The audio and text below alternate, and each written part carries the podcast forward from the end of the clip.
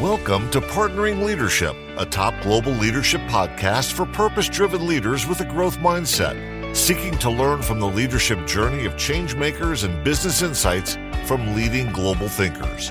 For additional leadership insights and bonus content, visit us at partneringleadership.com. Now, here's your host, Mahan Tavakoli.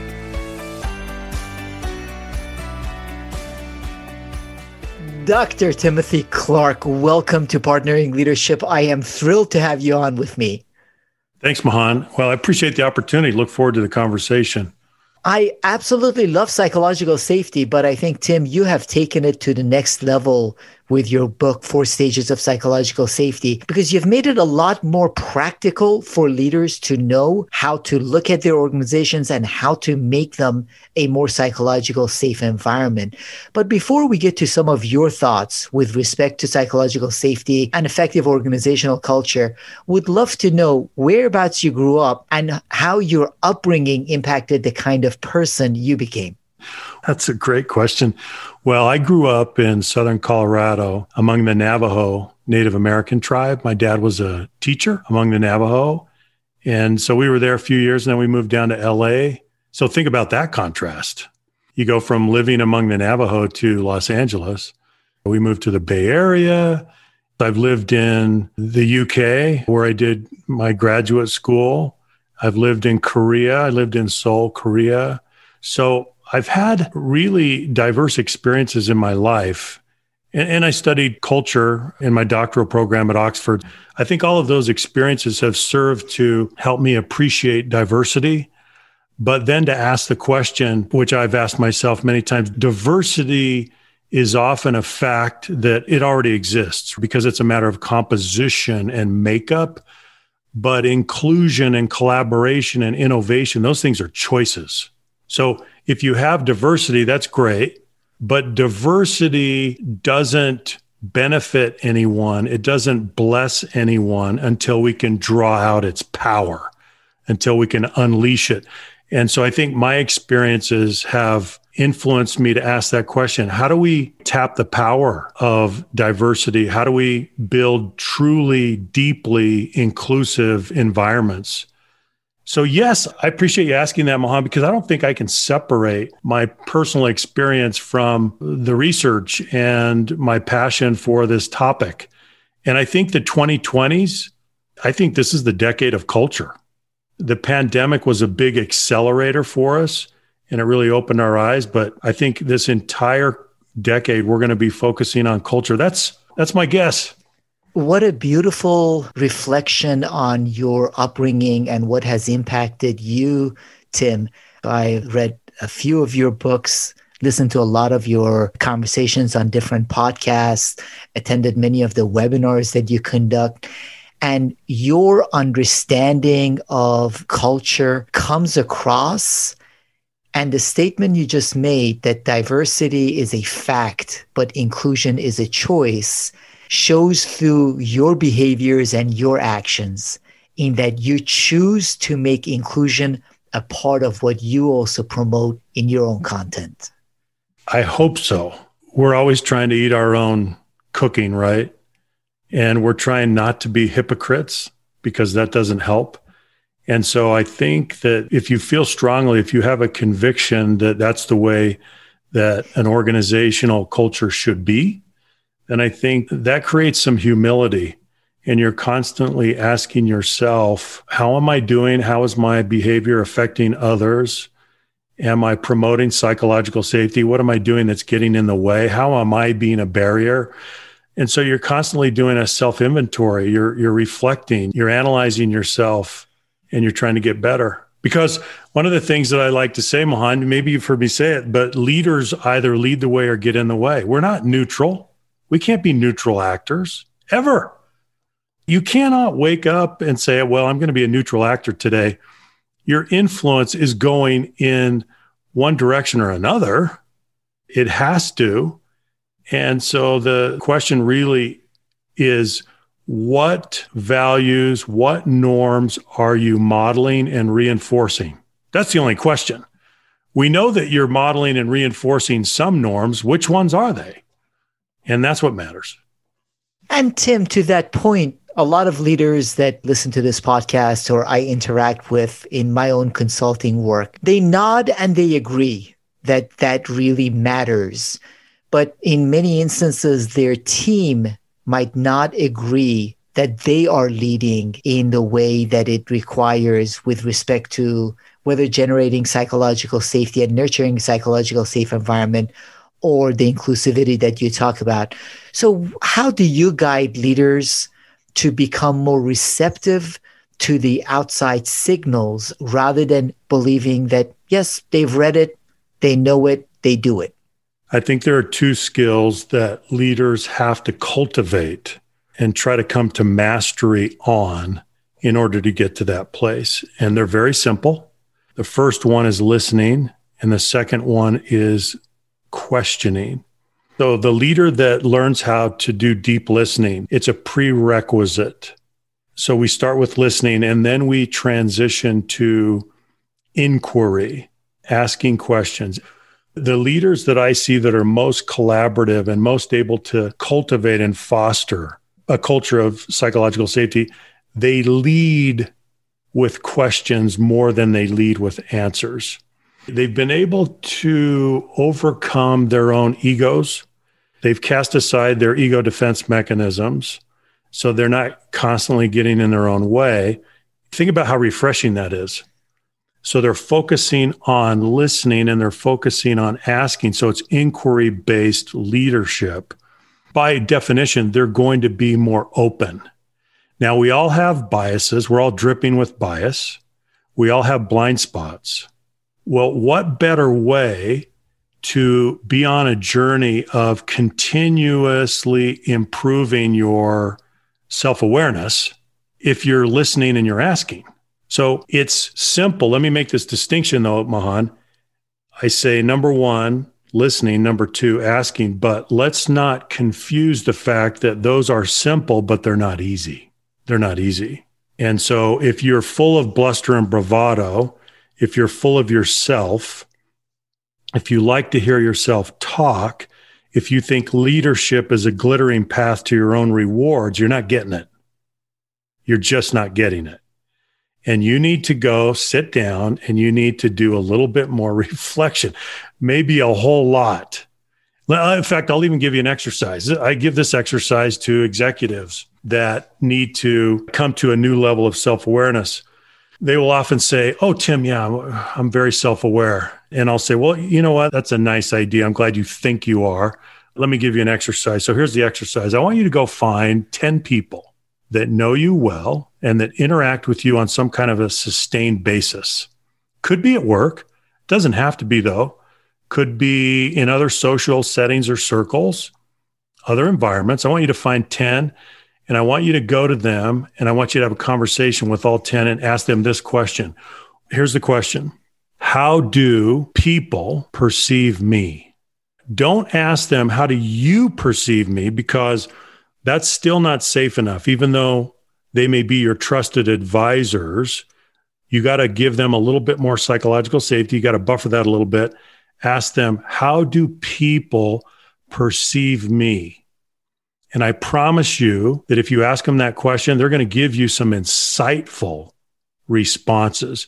If you do that 10 times, you're going to come back and you will have had a revelatory experience and you'll probably be shaken up by it, which is fantastic. So come back to me when you get all 10 done and then let's have a conversation. And I promise you that conversation is going to be a little bit different then than it would be now. So that's just a little exercise, Mahan.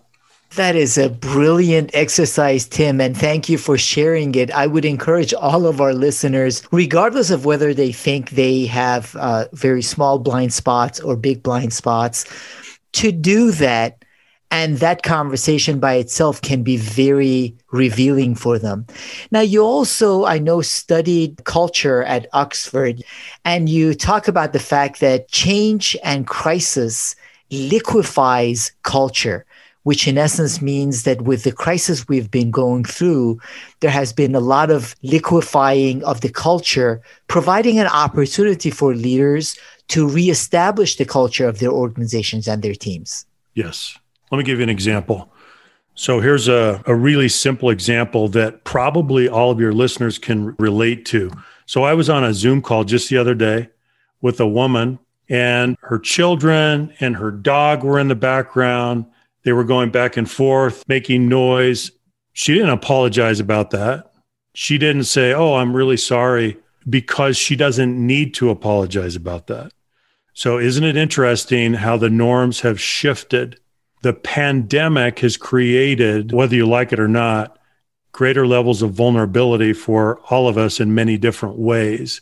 That's just an example of how a crisis can liquefy the status quo. So, what happens is that culture gets hard. And in the study of culture, we call it fossilization or we call it calcification, meaning that it gets really hard we get very entrenched in the way that we do things. We get very grooved in the way we think and the way we behave. And then if we say, well, we need to change the culture, we need to transform the culture, that is a very scary, formidable challenge. And I think we all know that. Changing culture is the hardest single thing to change you can change pretty much anything else. You can take structure, process, systems, tools, technology, policies, and procedures. They're relatively easy to change, but changing culture is another matter. What we're saying is that a crisis has this unique ability to knock an organization, knock a society into a state of disequilibrium, make it fluid, and that is what has happened in the last year. And so there is an opportunity within the calamity of COVID 19, which is most people, they have this perhaps once in a lifetime opportunity to transform culture and do it much faster than they otherwise could. Normally, it's this incremental journey, and it's very difficult. But right now, we can take giant steps and we can accelerate because we're already in this state of flux. So that's what I mean by that, Mahan. And we are also establishing new patterns, new habits, new norms. And this is a great time for it. Now, your latest book, Four Stages of Psychological Safety, talks about the importance of psychological safety as a critical part of that culture. What is psychological safety from your perspective, Tim? I define it in five words it's an environment of rewarded vulnerability. Now, you kind of have to think about that for a minute an environment of rewarded vulnerability. Why do we need or want rewarded vulnerability? Well, for a lot of good reasons. I mean, think about what we do in social units, on teams, and organizations. You can't do any of the things that we need to do, and you can't perform without rewarded vulnerability. You can't be yourself. You can't learn. You can't contribute. You cannot challenge the status quo and make things better. You can't do any of those things unless your vulnerability is rewarded. If it's punished, then you can't do those things. You're going to withdraw, you're going to retreat, and you're going to manage personal risk. So, psychological safety is the heart of culture. And if you don't have it, what we're finding, Mahan, is that you cannot compensate for its absence or for it being very, very low. There's really no workaround because it's the enabling condition that allows you to do all of those things that you have to do in an organization to be successful and perform. So it's this indispensable requirement. So, that rewarded vulnerability, is there a certain level of vulnerability that is appropriate, certain level that is not? What is showing our vulnerability like in the work environment? Fantastic question because psychological safety is not binary. It's not something you have or you don't have. And so it's a matter of degree. But what I lay out in the book is that there is a progression where psychological safety moves through four stages. And those stages follow the pattern of natural human needs. So, for example, stage one is inclusion safety. What does that mean? That means you feel included, you feel accepted, you feel a sense of belonging. And that is the foundation. So if you're a leader in an organization of any kind, your first order of business culturally is to put that first stage of psychological safety in place, create an environment of inclusion safety, a sanctuary of inclusion where it is not expensive for people to be themselves. That's stage one. And then we go to stage two, which is learner safety, which means you can learn without being marginalized or embarrassed. You can do the things that learning requires asking questions and giving and receiving feedback, experimenting, making mistakes. You're not going to get clobbered for it. You're not going to be embarrassed or ridiculed or harshly criticized in the process. Then we go to stage three, which is contributor safety, which means you take what you've learned and you use it, you apply it to make a difference. Most everyone I know, they want to be a difference maker. They want to be able to use everything they've learned and contribute in some meaningful way. That's what stage three is all about contributing in a meaningful way, making a difference. Then we go to stage four, which is the last stage, the culminating stage. And we call it challenger safety. And that means that you feel safe to challenge the status quo without retaliation or retribution. Now, stage four, challenger safety, this is the domain of innovation. This is where we innovate because if you think about it, innovation by its very nature is disruptive of the status quo. It means that we are going to change the status quo. You can't change the status quo until you first challenge the status quo. And so you need a very high level of psychological safety that is going to protect you in that behavior. If you're not going to be protected in that behavior, chances are you're not going to do it. You're not going to challenge the status quo. You're not going to muscle through the fear. I mean, most people are not going to do that. They need to be protected in that behavior of challenging the status quo. So that's just a very brief summary, Mahan, of the four stages and the progression. So you'll notice two things about it. Number one, as you're moving through the four stages, you're following the pattern of natural human needs. Second, you are climbing a ladder of increasing vulnerability. By the time you get to stage four, challenger safety, and you're thinking about challenging the status quo, that's a very different thing than being included, being yourself. Your level of personal exposure and risk are at an extremely high level. So you have climbed this ladder of vulnerability in the process. That's how the four stages work.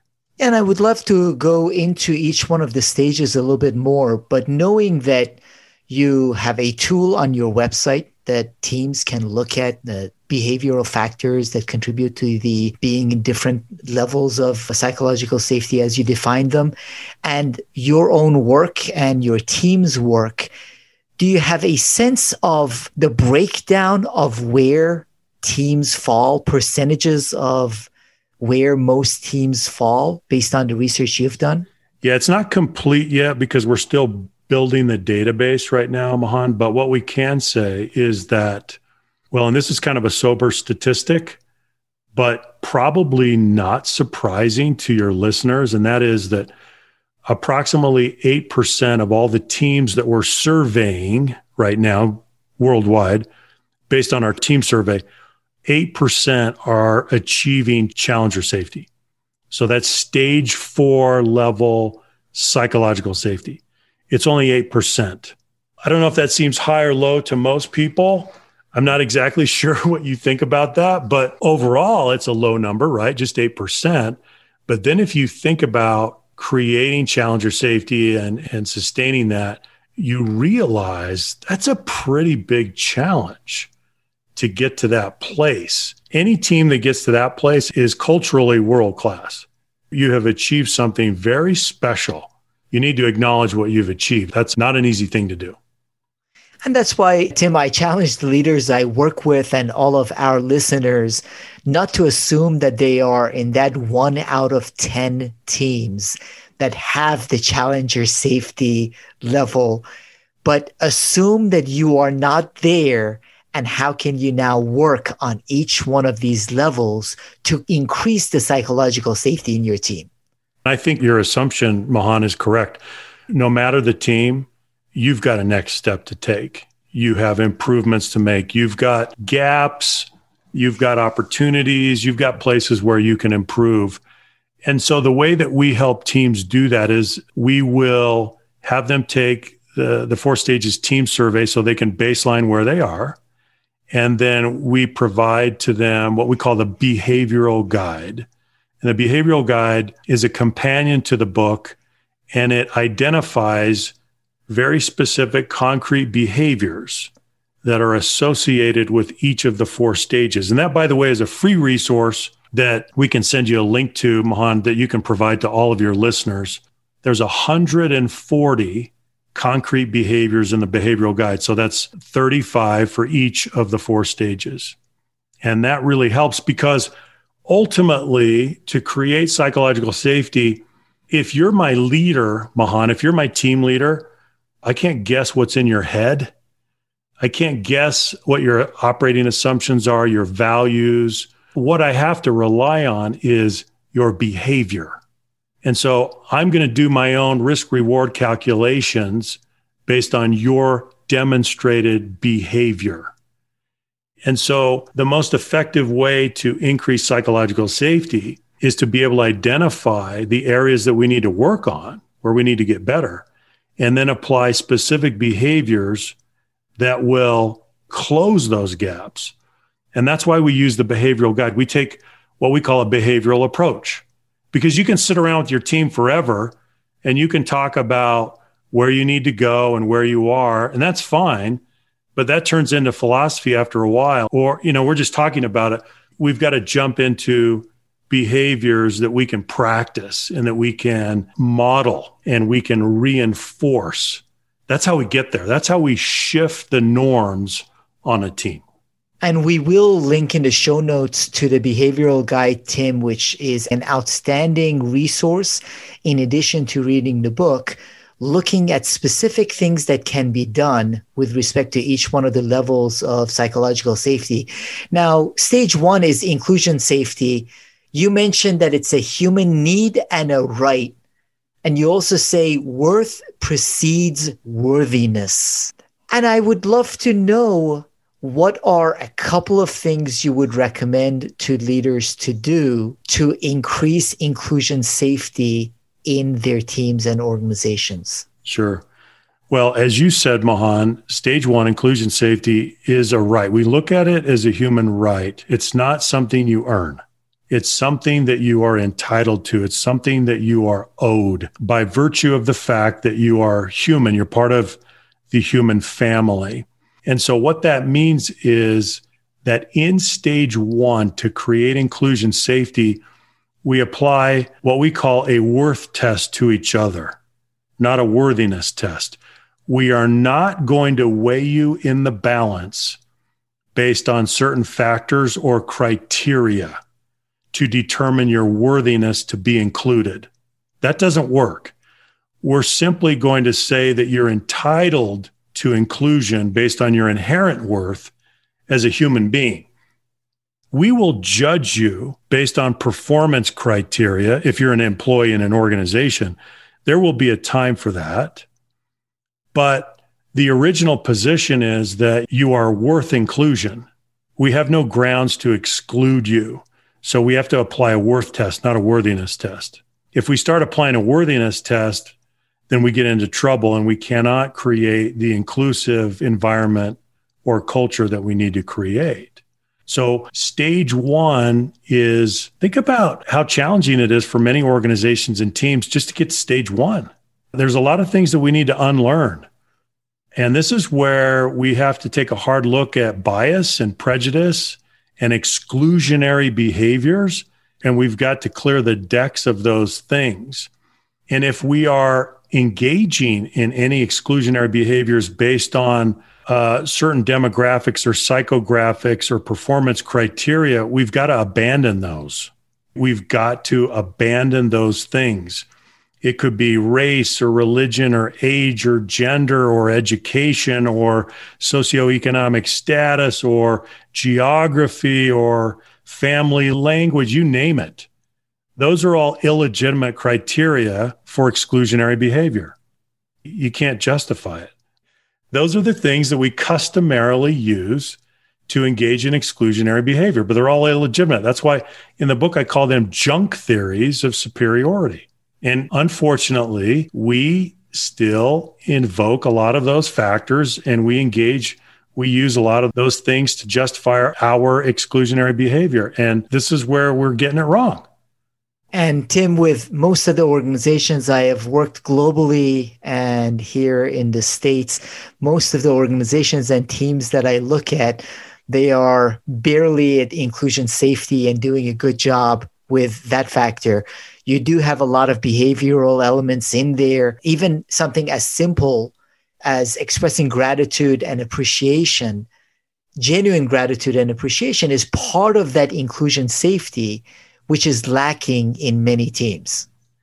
Well, it's very true. We, we have to go back and think about why is inclusion safety stage one? Because, as I said before, Mahan, it represents the first stage of natural human needs. We are social creatures.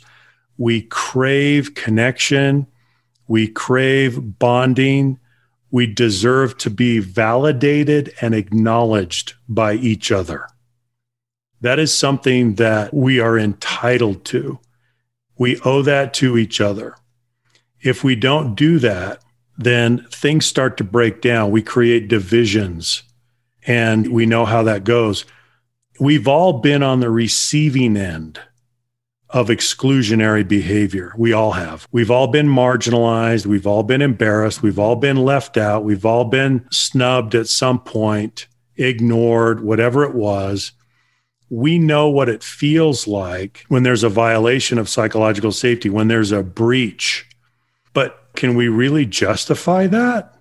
On what grounds can we justify that? We can't. And so, even if you are in diametric opposition to somebody else on your point of view, your belief, whatever it is, the person is still entitled to basic respect and dignity and civility. And we have to remember that. If that principle becomes the way that we interact and defines our terms of engagement, we're going to do well. We're going to be able to accomplish things that we didn't think possible. So much of it goes back to getting the foundation in place, right, Mahan? We got to get that foundation in place. The foundation is critical, Tim. Now, a couple of weeks ago, I was having a conversation with a leader, and he said, Let me be honest with you. I pay my team to put on their big boy and big girl pants in the morning. So I don't want to baby them they need to be adult enough to take it the way I give them feedback and the way things work. So, what would you say with leaders that say, you know what, that's all nice and good, but we are adults being compensated for producing results? So, this is all touchy feely inclusion stuff that is nice for HR, but not something that high functioning teams need to worry about. Okay. I think what we have to do here, Mahan, is we have to begin with a definition of terms. What does it mean to put your big boy or big girl pants on? What does it mean to baby? What does it mean to be an adult? Those are nice images and metaphors, but we have to define the terms. It is true that in order to perform, in order to innovate, in order to perform at the highest level possible, we need a tolerance for candor. We need to be able to challenge each other. We need to be able to have hard hitting dialogue. We need to be able to give and receive honest feedback. The only way you can really do that is by maintaining respect. The way that I would define it would be if you say that I need to put my big boy pants on, that means I need to be strong and courageous. I need to contribute my best thinking. I need to be able to debate issues on their merits. That's exactly what we want to do. And therefore, psychological safety is a necessary precondition to allow that to happen. If you go personal on me at any time in our interaction, if you're disrespectful, if you criticize me in some kind of a personal way, if you're demeaning, if you're belittling, if you're ridiculing, that's out of bounds. We got to call a timeout. If you're saying that I need permission to abuse you, to bully you, to publicly shame you, even in mild and subtle ways, you're deceiving yourself. If that's what you think being adult means, you are sorely mistaken. Being adult means that you have the moral capacity to maintain respect for your colleagues. And so, one of the things that I talk about, Mahan, when we get to stage four challenger safety, is that the best leaders that I've ever seen are the ones that can take intellectual friction to extremely high levels on their teams, but keep the social friction down. How do they do that? And by the way, why do they need that? Because the high performing team requires high levels of intellectual friction in order to solve problems, create solutions, make breakthroughs, innovate. If you want high intellectual friction, you got to keep the social friction down. And what does that mean? That means that I'm going to bring humility. I'm going to bring superb emotional intelligence. I'm going to refrain from personal attacks. If I allow the social friction to escalate, then the social friction will at some point shut down the intellectual friction and the entire process will break down and we'll come to impasse. You want me to put my big boy pants on? You want us to be adults? Let's get crystal clear about what that means. And if you think it gives you a license to violate the principles of civility and respect, you, my friend, are not getting it. So let's just define terms. What beautiful differentiation there, Tim.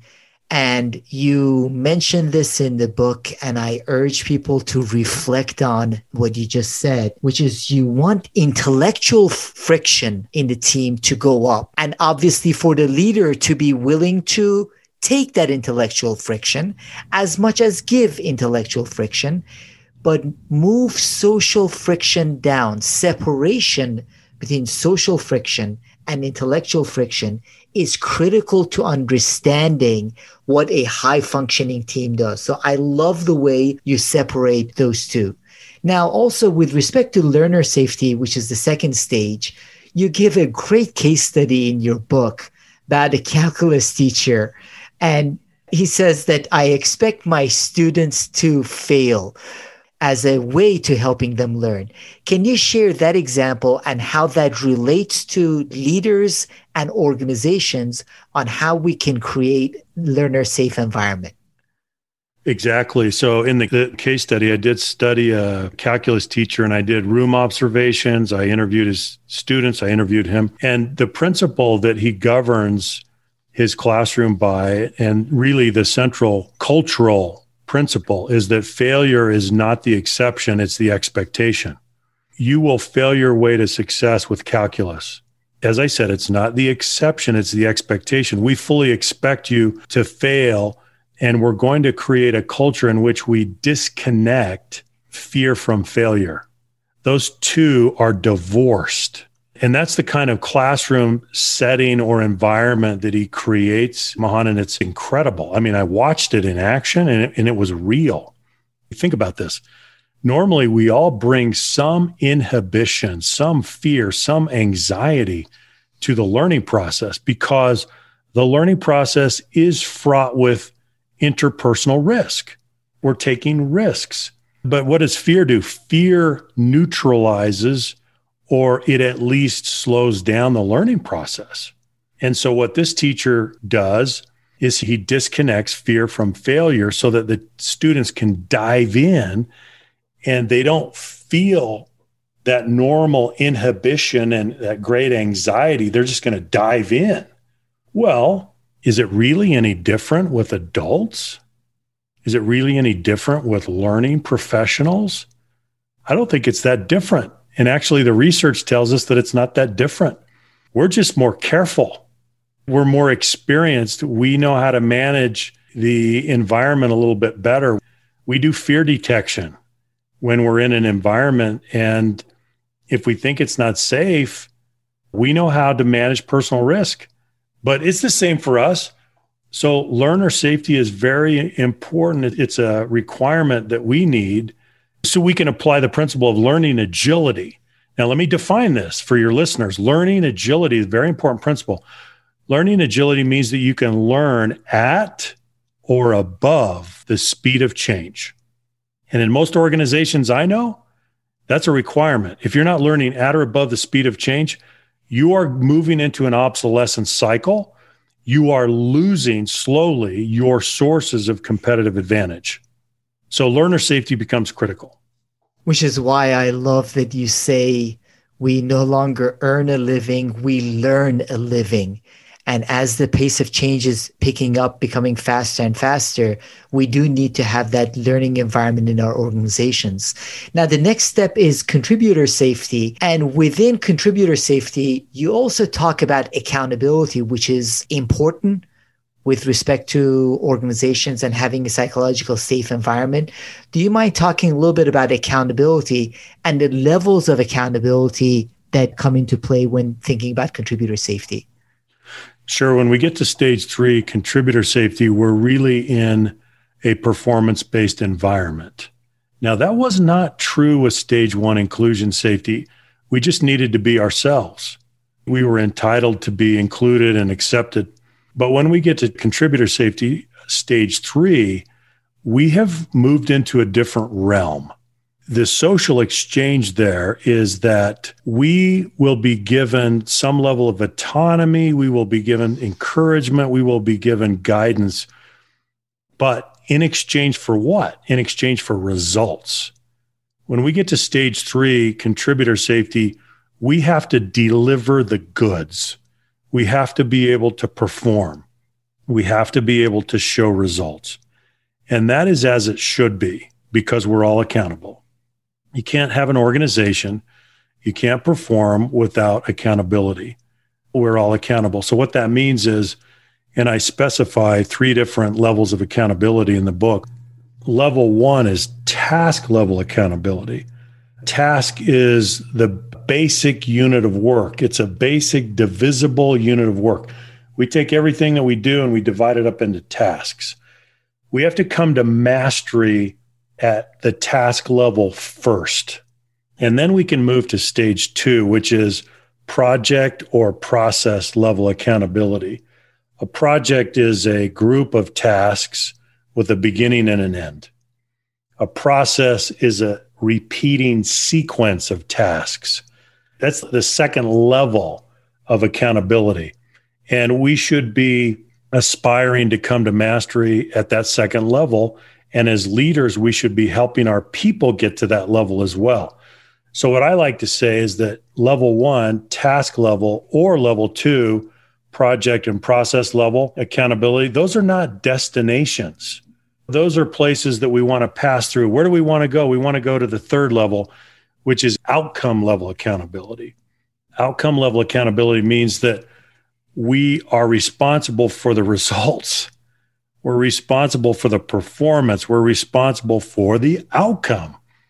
That's really where high performing individuals go. They live their lives in a world of outcome based accountability. That's the destination.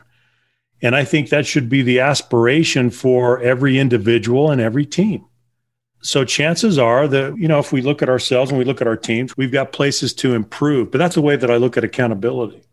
And leaders reading your book, which is part of what I found myself doing both for myself and the organizations I work with, is for them to ask themselves if they are holding their people accountable on the task level, process or project, or outcome level. So it's a great tool for leaders to, in this instance, again, do a self assessment of how well they are leading their teams. Yeah. So, for example, if you're a team leader, say you have 10 members of your team, as direct reports. You could ask that question about every single individual and you could literally plot them, all 10. So, where are they? Well, my first team member is, let's say, task level, operating at task level accountability. But then within that, you could say high, medium, or low, right? Within task level accountability. And you could do the same with project process and also outcome. It's a great diagnostic tool to help you understand where each of your team members are. And then the next question is, or really the next order of business is to speak with each member of your team and say, This is what I see. This is the pattern of your performance. What can I do to help you move to the next level? And then you can have a fantastic coaching conversation because you're meeting them where they are and you're saying, okay, this is where you are. Where do we go from here? So it's a fantastic way to have that coaching conversation. This is absolutely one of the reasons, as I mentioned from the beginning of the conversation, Tim, I love your book because it's a practical application and you can use it to ask yourself questions and your team members questions on how to actually create a psychologically safe environment. I'd read other books and a lot of other content about psychological safety, but more from the overall perspective of the concept rather than something that can be tangible. Now, stage four is challenger safety. And I have to tell you, I operated on a senior team for a few years that had that level of safety in it. It was magnificent. It was as if we were all on a high, both with respect to relationships and performance. So, how do you make sure that in a team, the individuals feel safe enough to be able to challenge that status quo, innovate, and make things better? If you're the leader, Mahan, then I think your first responsibility is you have to model that. You have to model the behavior that cultivates stage four challenger safety.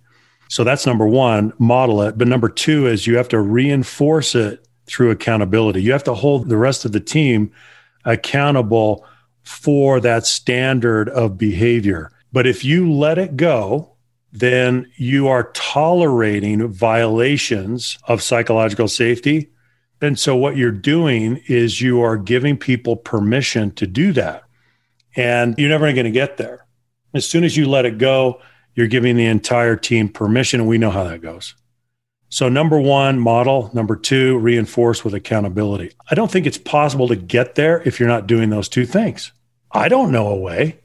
I think you have to do those two things. Those are the two indispensable requirements of creating and sustaining stage four challenger safety. And as you also say in the book, you can even assign dissent.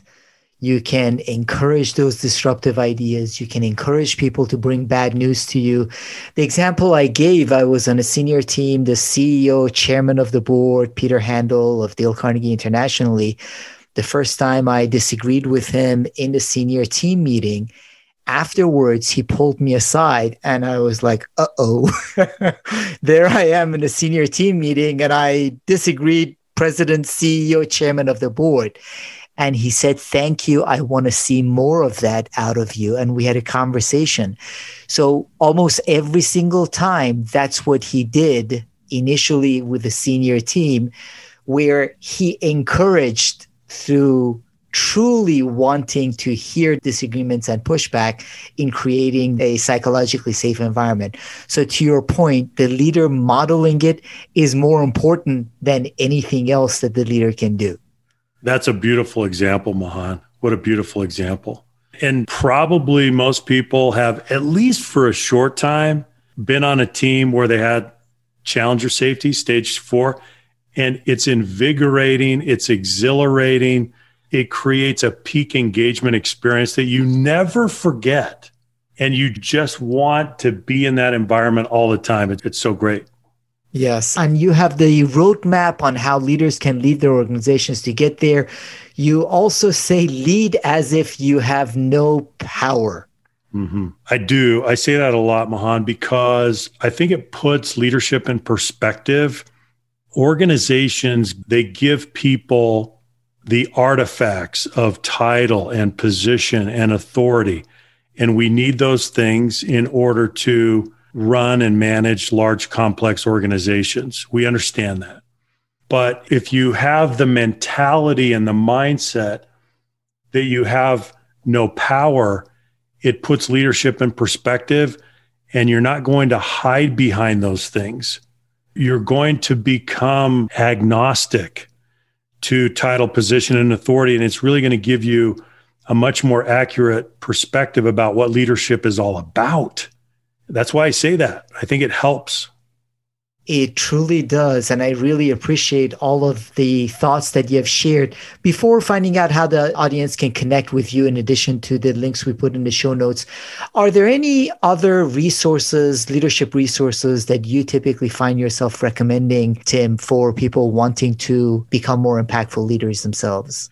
Well, I think the, the most important suggestion that I could give that we've really learned the power of this during the pandemic and that is that the pattern of your learning and the pattern of your training, if you're on a team, the pattern has to be frequent and brief rather than infrequent and long. So I want you to think about the traditional approach to leadership development. And in the past, it was okay, we're going to do some training or we're going to do some kind of development activity.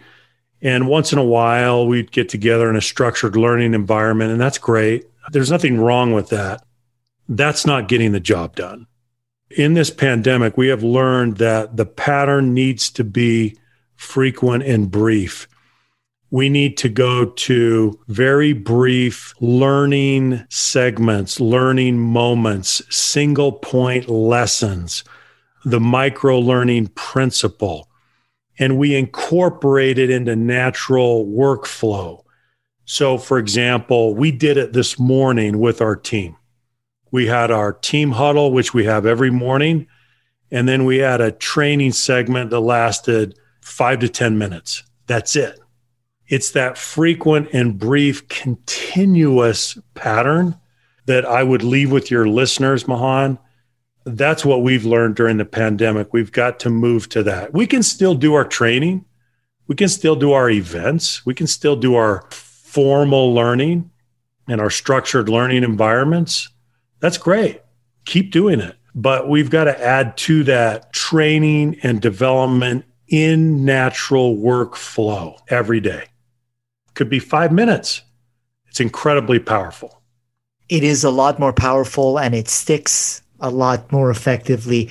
Now, I know you and your team provide lots and lots of different opportunities in addition to the book for people to engage and learn from you. So, where do you send the audience to find out more about you, Tim, about the book, and the many resources, training, and otherwise that you and your team provide at LeaderFactor? Sure. We would love to have people visit us at leaderfactor.com. People can follow me uh, LinkedIn, Timothy R. Clark. Twitter handle is the same, Timothy R. Clark. So we welcome any listeners that would like to visit us and learn more. We're happy to, to have you.